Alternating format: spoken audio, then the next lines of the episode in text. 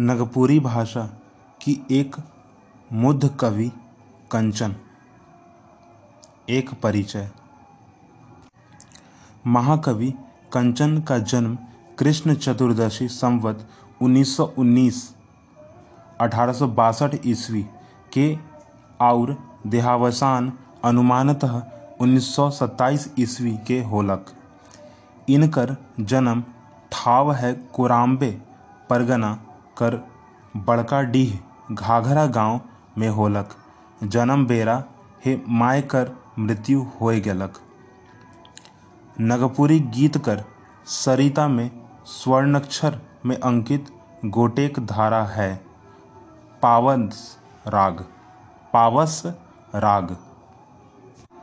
पावस राग कर सर्वश्रेष्ठ महाकवि होय जाय रहे कंचन।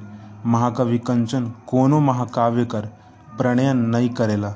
मुद्दा, आपन काव्य सौठ हो और विविधता कर चलते डॉक्टर केसरी ई के महाकवि कई है। कंचन कवि कर नई उनकर धांगर कर नाव है।